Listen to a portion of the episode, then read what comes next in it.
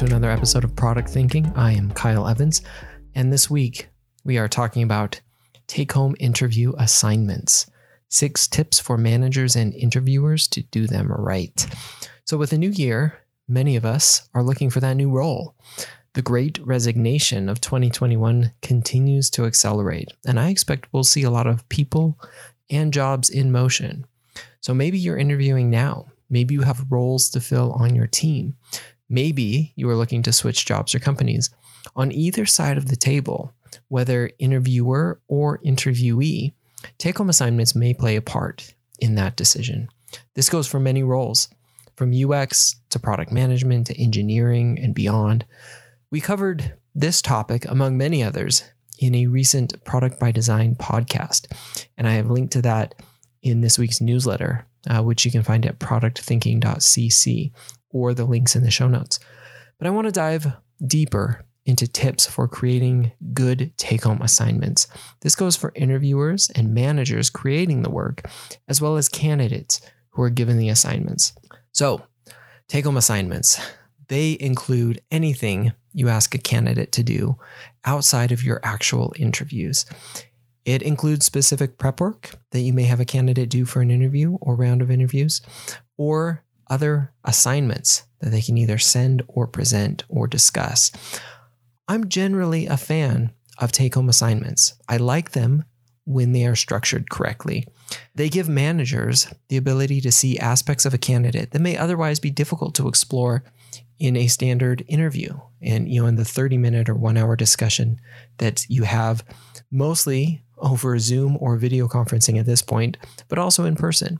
They also give the candidates the ability to showcase more skills than just answering interview questions or talking in a one on one scenario, whether that is writing, presenting, critical thinking, etc. Uh, take home work also allows for some flexibility and time to think. Uh, rather than trying to answer questions on the spot, rapid fire style, a candidate can think through it and prepare. And I personally value that uh, as a candidate since I'm better at preparation than on the spot answers. I also value it as an interviewer because I get to see the best of someone rather than potentially a flustered version of them, depending on how the interview goes or the questions. So, all that said, it is important that we structure take home assignments in the right way to get the most out of them and not to burden candidates. So, how do we do that? So, here we go the six tips for creating take home assignments. Number one, first up, make it clear. Make the expectations for the assignment clear. If you want a candidate to create a presentation, tell them that. If you want them to prepare three wireframes, then tell them that you're looking for three wireframes. There may be some value in leaving work open ended, so candidates can approach however they like, but that should also be clear. Uh, when I was hiring for a UX designer, we created a take home assignment for the candidates with a specific problem area and a deliverable of three to five mockups they could walk us through. We tried to be very clear about what we hoped to see and what the purpose was, and it worked very well. As a candidate, if you feel like something is unclear, ask about it. Remember, hiring managers are people too, and often very busy, and they may have overlooked something or just not taken enough time to flesh out the details. Or maybe a take home assignment is brand new and it is in its trial stages. So don't be afraid to ask. Don't assume that asking questions will hurt your chances either. If something is unclear to you, it's probably unclear to others. So don't go away and get to work if you don't feel like you understand. It will be a massive waste of your time and everyone else's. You know, I struggled early in my career to ask enough questions. I felt like I should always understand. And if I didn't, it was my fault. But that's not necessarily the case. So don't be afraid to ask those questions. All right, that's first up. Uh, second, make it appropriate for the role. Make the take home assignment appropriate for the role. As a hiring manager, you should ensure that what you're asking candidates to do is appropriate for the role, meaning that a junior UX designer shouldn't have to create a design system, or a product manager shouldn't create a strategy presentation for a new product you're thinking about. Those may be good tasks for potential heads of product or UX leads, but they are too much for junior roles. So make sure that the ask you have is congruent with the role that people are applying for. So that's number two. Number three, make it time boxed. Along the same lines as ensuring that the work aligns with the role, you should also ensure that there's a way to limit the amount of work as well. This involves really thinking through the structure of what you're asking. Since you can't actually dictate how much time a candidate spends on a task on their own, you need to be really thoughtful about what you're asking someone to do. Because let's be real, if you said that you don't expect something to take more than an hour or two, many of those type A personalities who demand perfection of themselves will likely spend an order of magnitude more time on it, especially for opportunities they were really interested in. I know because I've done that personally. I recall an assignment I received several years ago. It involved preparing a presentation around a potential new product. It wasn't supposed to be more preparation than an hour or two. yeah, right. I spent several hours each night for a week working on that, and then at least eight hours the final day before I sent it over. All told, I probably spent 20 to 30 hours working on it, an order of magnitude more than I should have. But I did a tremendous amount of research into the industry. I created not only a pitch, but an entirely new business model. I refined all the transitions and made the entire presentation really eye catching and professional. It was absolutely insane uh, thinking about it now. By the end, I was not only convinced on the product itself, I was ready to pursue it whether or not I got the role I was interviewing for. I was almost ready to go raise funds and create my own company based on this. I didn't, though, and I didn't get the role either, which subsequently worked out just fine uh, because the, the company ended up not creating that new product or business and actually doing massive layoffs shortly after we had spoken. Uh, hence why I did not get it. But regardless, the level of effort I put in was far too much. And that's partly on me, but also on the manager for not structuring the assignment in a way that limits the time spent. In my own interviews, I intentionally limit what I ask for. Like I mentioned, that may include limiting the number of wireframes. For product managers, I may ask for a one page document or a half page answer to a question or a three slide presentation on a, a, limited topic. Those give me the opportunity to see specific skills in action, like writing or presenting, without opening the door for endless hours of writing and preparation. So that's it. Uh, that was number three make it time boxed. On to number four, fourth tip make it outside your company's problems. It's easy to create a problem set for the problems you're dealing with as a company or team, but it's not fair to ask candidates who may have limited knowledge of your company or industry to solve your specific problems. Uh, additionally, it's hard to be objective about a candidate's work when you are so close to the problems and solutions yourself. This creates the potential for bias. If I give a candidate a take home assignment that very closely mirrors what we're doing on our team or within our company, I may prefer the candidate who best approximates my own thinking on the issue. And that may blind me as a manager to candidates who arrived at different solutions, but had solid thinking as well as solid writing or presenting skills. Uh, for all of this, I prefer to keep take home assignments more generic and further away from my company, or team specific issues. Additionally, asking candidates to solve problems specific to your company gives the feeling that you're asking them to do work for you before you even hire them. That generally isn't the case, uh, but it gives a bad impression. So avoid it. So that was number four. Uh, fifth up, fifth tip make it a discussion, not a filter. So I was reading recently about a company that uses take home assignments as an initial filter or screening for candidates. Before candidates even talk with a manager or recruiter, the company is sending them work to do to be considered. Don't do that.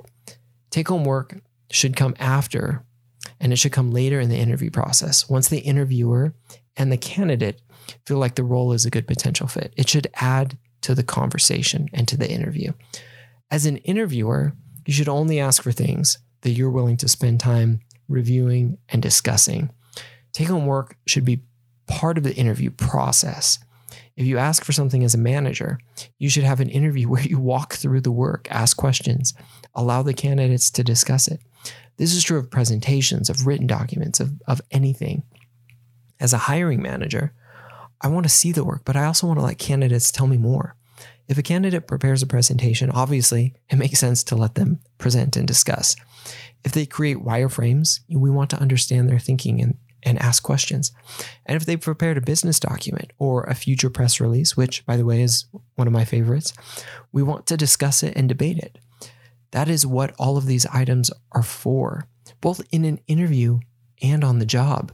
There shouldn't be anything that we're creating as candidates or as employees that isn't meant for discussion and for debate. So, as a candidate, if you see companies using take home work as a filter, just walk away and don't look back. Ultimately, you've dodged a bullet with that one. All right. Last up, sixth tip empathize. Remember, an hour long presentation by a candidate requires numerous hours of preparation. Anyone who has done public speaking or created presentations knows good ones require significant work. Potentially dozens of hours could go into creating an hour long presentation. Good writing, good designing, good coding is also extremely labor intensive, depending on what the specific piece is that you're creating or working on. As hiring managers, we should understand this difficulty. On top of that, interviewing for roles is rarely the only thing a candidate has on their plate. They may work full time, have a family, have other activities and responsibilities. We need to understand and empathize with this. And this includes giving the right amount of time for a candidate to do the work they need. I recall one company many years ago asking me to complete a take-home assignment in a standard time frame they give to all candidates. But that didn't work for me because I had other things going on. I could understand that they wanted to level the playing field for all candidates by allowing the same amount of time. But we have to understand that giving each candidate two days, for example, to work on something does not necessarily make it equal. Some candidates may have nothing else to do and can dedicate 10 hours per day to working on something. Uh, they may have more flexibility in their current roles or fewer responsibilities, while other candidates may only have an hour to spare in order to work on something in, in a given day or a given two day period. So we have to understand this and work with candidates to create realistic expectations. The main point isn't to filter them out, at least it shouldn't be, but to give them an opportunity to create good work. And if that takes two days for one candidate and six days for another, that needs to be fine. So, as a candidate, if it doesn't seem like your interviewer is showing much empathy or understanding, walk away. It is most likely they're looking for cogs to plug into the system and believe that they just need to churn through enough people to get there. You want to be valued for the work that you do and who you are, not simply for being a cog in the system. So, wrapping this up as managers, take home assignments can be powerful tools to understand potential candidates. It can give them a chance to show skills and understanding that is difficult in a standard interview format. As candidates, take home assignments can give you more flexibility and an opportunity to go deeper into certain skills you have. But for take home assignments to be effective as interview tools, they need to be structured correctly.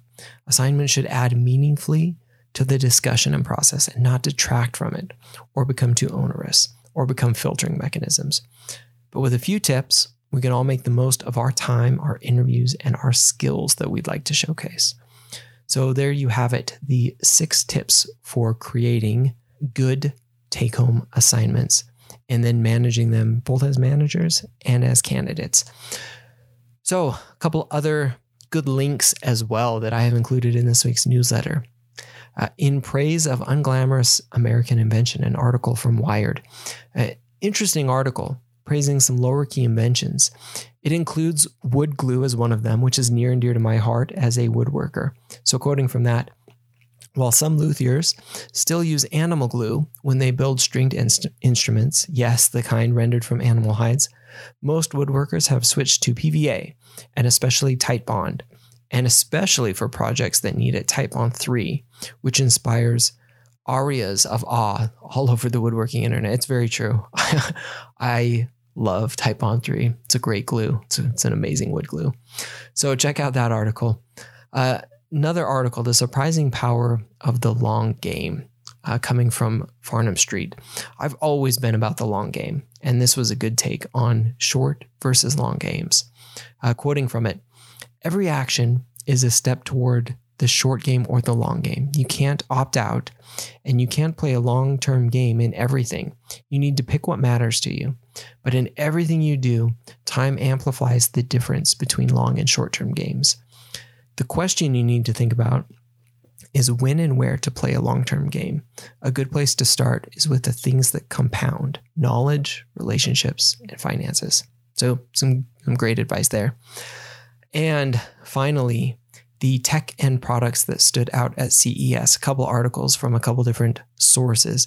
Because I just, I love CES. It's a fun way to see new products that may come soon and others that um, we may never actually see. So check out those. I, I put a couple links to that. Uh, some really, really cool things that came out from this year uh, that certainly caught my eye. Things like glasses that uh, help those with uh, poor eyesight or difficulty seeing. Um, something I, I find super fascinating and, and excited to see more uh, along those lines.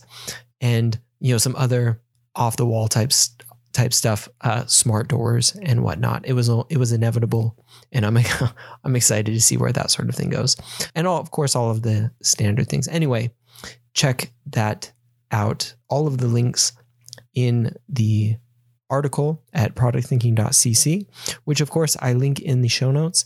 Uh, you can, of course, follow me on social medias like Twitter at Kyle Larry Evans. And that's it for this week. So we'll talk to you again soon.